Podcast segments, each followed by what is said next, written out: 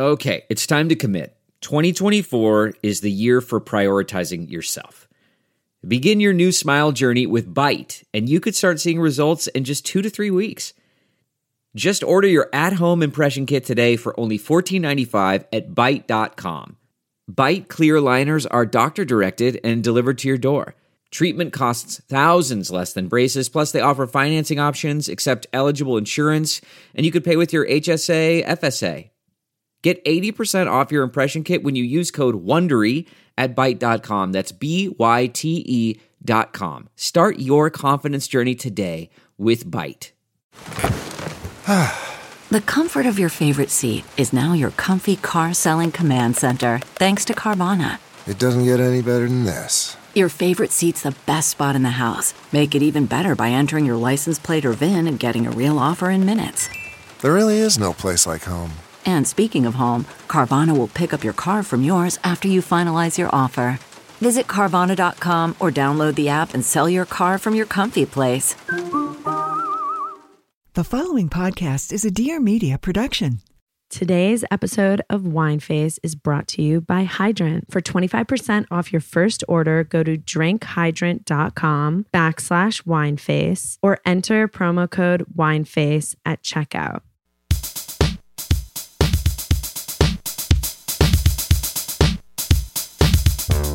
Hello, everyone. This is Helen Johannesen, the owner of Helen's Wines, Gembox Little Wine Shop in Los Angeles that's inside of a restaurant called Jon and Vinny's.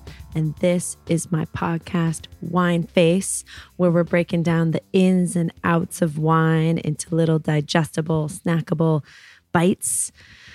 It's, you know, all about education, all about making things accessible. Maybe you love food and wine, want to impress your friends. Maybe you just want to know more. Either way, I'm here for you.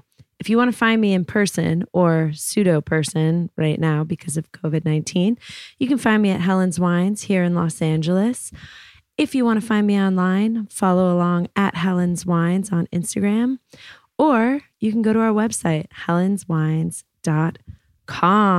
Today's episode, you know, when I was writing these notes on the outline, I wrote wine face episode because it was hard to even find the words of what's important about what I'm doing, what's important about this platform, who wants to hear what I have to say about wine. I mean, not about like poor me, but just more like how do I push this even farther? So this episode is more about than just about an episode, let's say. But for the final, this is my third to last episode of the season. For the last two episodes, I'm going to be doing some really cool interviews with Black women I know who work in wine. And I really just want to use the last two episodes to share their stories, shed more light on what they're doing, which is why in sitting down to record this episode, it sort of felt frivolous, but I still think it's important. You know, the world is changing and that's uh, incredible and it's amazing. And it's long overdue.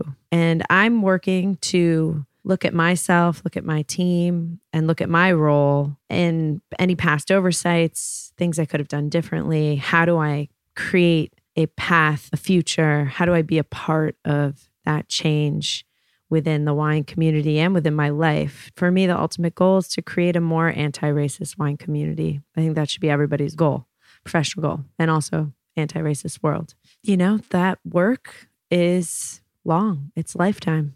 It's never going to stop. It's something I've thought about for my entire life. So I'm excited about the changes in the world.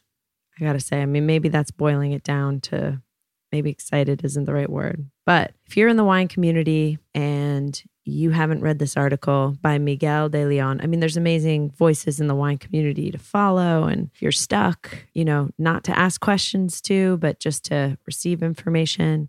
But I read this great article yesterday by Miguel de Leon. He lives in New York and it's called Actionable Items for the Wine Community. And what I like about it is I think that whether you're in the wine community or not, it allows everybody to have a different perspective because of the way it's written. And it's targeted at restaurant, retail, educators, media, winemakers, wineries, and actual ways that you could take action for the wine community. So if you haven't read that, I encourage everybody to read it. Can link it in the show notes. So I just wanted to put that out there because these are important topics and there's a lot of things that can change. There's a lot of discussions that need to be had. And specifically, a lot of people, you know, myself included, who have had a lot of authority on this subject. It's time to, you know, make space, not stop what we're doing, but make space for for other voices. It's really important. So how we talk about wine,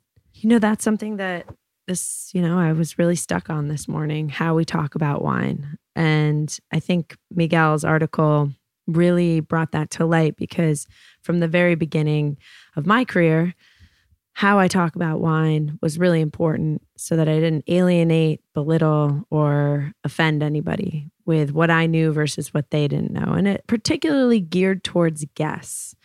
You know, is really about hey, wine can be really elitist, it can be very snobby, it can feel alienating. How do I take this information and digest it and then regurgitate it in a way that isn't going to put someone off you know and i think that's a that's the human instinct in me wanting to connect wanting to relate wanting to let people feel comfortable and know that in my space of wine there are no wrong answers. You can't say the wrong thing. There are no bad tasting notes. You know this is the main reason i left the court of sommeliers the master court of master sommeliers i guess let me say is i felt like there was a lot of wrong answers in the way i was thinking. And there was a one answer and there's right and wrong and it was it was just a little bit too rigid. And i think helen's is an amalgamation of a lot of things but if anything it is a way to talk about wine that you know in my opinion has been inclusive and I think we'll continue to push what does that mean even further. But when we talk about wine, we kind of also got to talk about cuz this episode is not just episode. it does have a purpose that'd be cool to never done an episode on kind of the gear, accoutrement, stuff that it sort of creates this, you know, there's a right and wrong way to serve wine. What glasses? How do you open it? So I thought it would be cool to talk about the accoutrement of wine and service and wine lists and organization and temperature so that we can start to level the playing field on all information. You know, I think wine glasses, question I get like all the time. Do I have to serve a certain wine in a certain wine glass? And that too, there there are what some might deem a right and wrong answer. But let's talk about it. I think it's important to first go back to like the history of a wine glass because it's actually pretty fascinating. I mean, in the Middle Ages, wine was served in leather cups called piggin. And that's wild. I mean, can you imagine being in the Middle Ages drinking wine out of a leather cup? Glasses, though, for wine and glass in general goes way back to the times of Mesopotamia and Egypt, 16th century BCE. I mean, way back in the day. The glass that we know today. So those were like different, I mean, those were glasses, but it was not in the form of a wine glass as we know it today. The glass that we know emerged from Venice in 1400. The glass, it was, Venice was the center of glass blowing. And there was a real artistry about it. Obviously, Venice still has amazing glass, but there was this real artistry, finesse. There were already stems for wine glasses in place because there had been wine vessels or chalices in religious ceremonies held up by priests. And that was the first intention for putting a stem. Usually, a, a chalice or wine goblet is metal in pre-church setting ceremony. And the whole reason for putting the stem on it was so that the priest could hold the cup up so that the congregation could see. So there were already stems already around because of that. Um, but they were using back in the day in venice 1400s they were using a lot more natural ingredients like lime. And there was a thing called glass disease, and glasses would just sometimes deteriorate. So it was a really imperfect system for making wine glasses.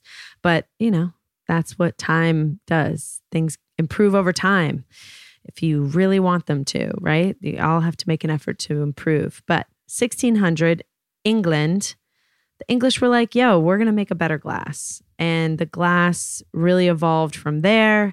They started using different techniques.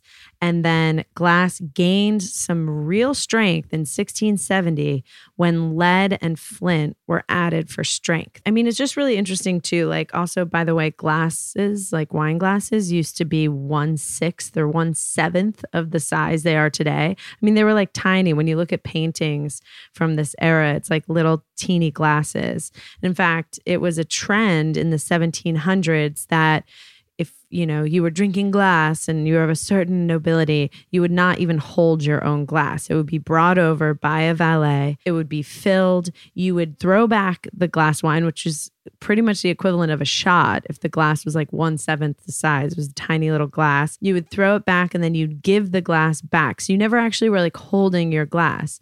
Part of that too where that glass was expensive. So you wanted to protect it, you wanted to keep it safe. You definitely didn't want to like drunkenly smash it. And people were just drinking these little shots at a time, which I thought was so, you know, such a different world. We're going to take a quick break to hear from one of our sponsors. I've been going to work Monday through Friday since COVID 19. And one of the things that's crazy is I'm wearing a mask all day at work. You forget to drink water. A couple hours into being at work, it'll hit me like, whoa, I feel crazy. I'm like, I gotta drink water. I mean, 75% of us are walking around every day chronically dehydrated. And it's crazy. It leads to energy slumps, headaches, poor focus. But I got a cool new trick that I've been bringing to work with me. And I fill my cup and I put in my hydrant packet. Hydrant created a refreshing electrolyte powder that you mix directly into your water to efficiently and effectively hydrate your body. Whether you're drinking hydrant first time in the morning to start your day off on the right foot before a workout to perform your best, or at any other time throughout the day, you'll feel the difference of being fully hydrated. Each of the rapid hydration mix, and they're like in these little pouches, you just pour it in. They have a precise blend of electrolytes that helps your body hydrate quickly and stay hydrated all day. Hydrant is backed by research. The formula was developed by an Oxford scientist to provide perfectly balanced, efficient hydration.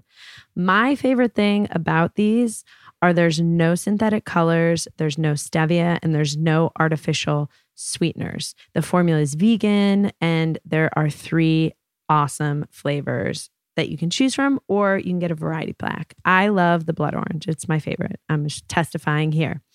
Hydrant starts at just a buck a pack for 30 day supply, and you can save even more with my exclusive discount code. So, for 25% off your first order, go to drinkhydrant.com backslash wineface or enter promo code wineface at checkout. That's drinkhydrant.com backslash wineface and enter promo code wineface, one word, for 25% off your order. Drinkhydrant.com backslash wineface and enter the promo code wineface. It's all one word and get hydrated. All right, back to the episode. Some places you go in Europe still you know, the wine glasses are pretty small and it's just like, especially in Paris, more bistro vibes. Stems, as I had mentioned on a wine glass, were already around, but they ultimately helped keep wine at the right temperature. So that way your hand is not resting on a hot goblet, it's resting on the stem. And champagne, we should just note, used to only be served in like a flat surface in coupes glasses used to generally be much smaller, including these coupes. However, the surface area was exposed to more air and it would lose a lot of bubbles. So then the flute came along, I think in the 1800s or early 1900s. I would have to look that up for y'all. But the flute came along, and the flute is the tall cylindrical champagne glass, which helps concentrate the CO2 in the bubbles and I guess the bouquet, it keeps like an illusion of more sourness in the glass because it keeps everything more concentrated and the bubbles can't go flat. But the shape of a wine glass and how that evolved, there's some regionally specific glasses that are associated and were developed in certain regions to be tied to certain grape varietals because the shape of a glass is directly correlated to the way your mouth interacts with the wine. So it literally affects how the wine is pouring into your glass, how much surface area is the wine hitting all at once probably the most famous types of wine glasses. You could just say Burgundy and Bordeaux, right? When I first started working in restaurants, I knew nothing. I was like, I used to mix up Burgundy and Bordeaux glasses all the time. I would get yelled at. You put Burgundy glasses and it's told you to put Bordeaux. And, you know, it's, it's just like information overload. Also, my first day working at like a really fine dining restaurant broke an entire tray of crystal glasses just on the floor. that was not my finest hour.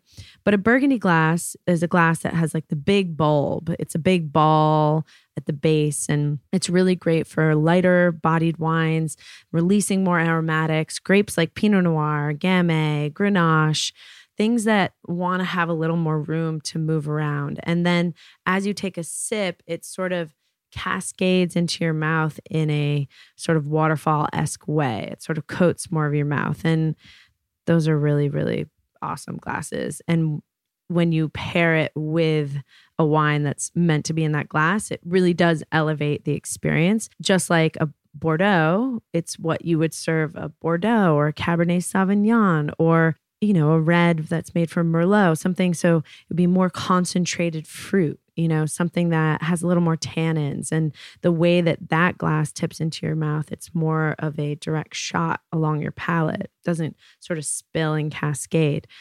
So it's really interesting when you start to think about it that way. But let me just preface all this. I should have prefaced it before by saying that drink wine out of whatever glass you want.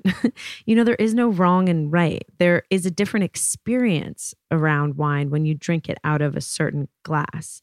You know, but glassware, you just Google types of wine glasses, there's like, probably 20 different wine glasses. You know, there's a Sauvignon Blanc glass, there's a Chardonnay glass, there's a Riesling glass, there's a specific glass in Alsace that has like the green stem where you put wines from that region in. There's a rosé glass, there's a flute, there's, you know, so there's all different types of glasses. In my mind, if it's important to you, then it's important. And if it isn't important to you and you want to drink your wine out of a mason jar, that's awesome too.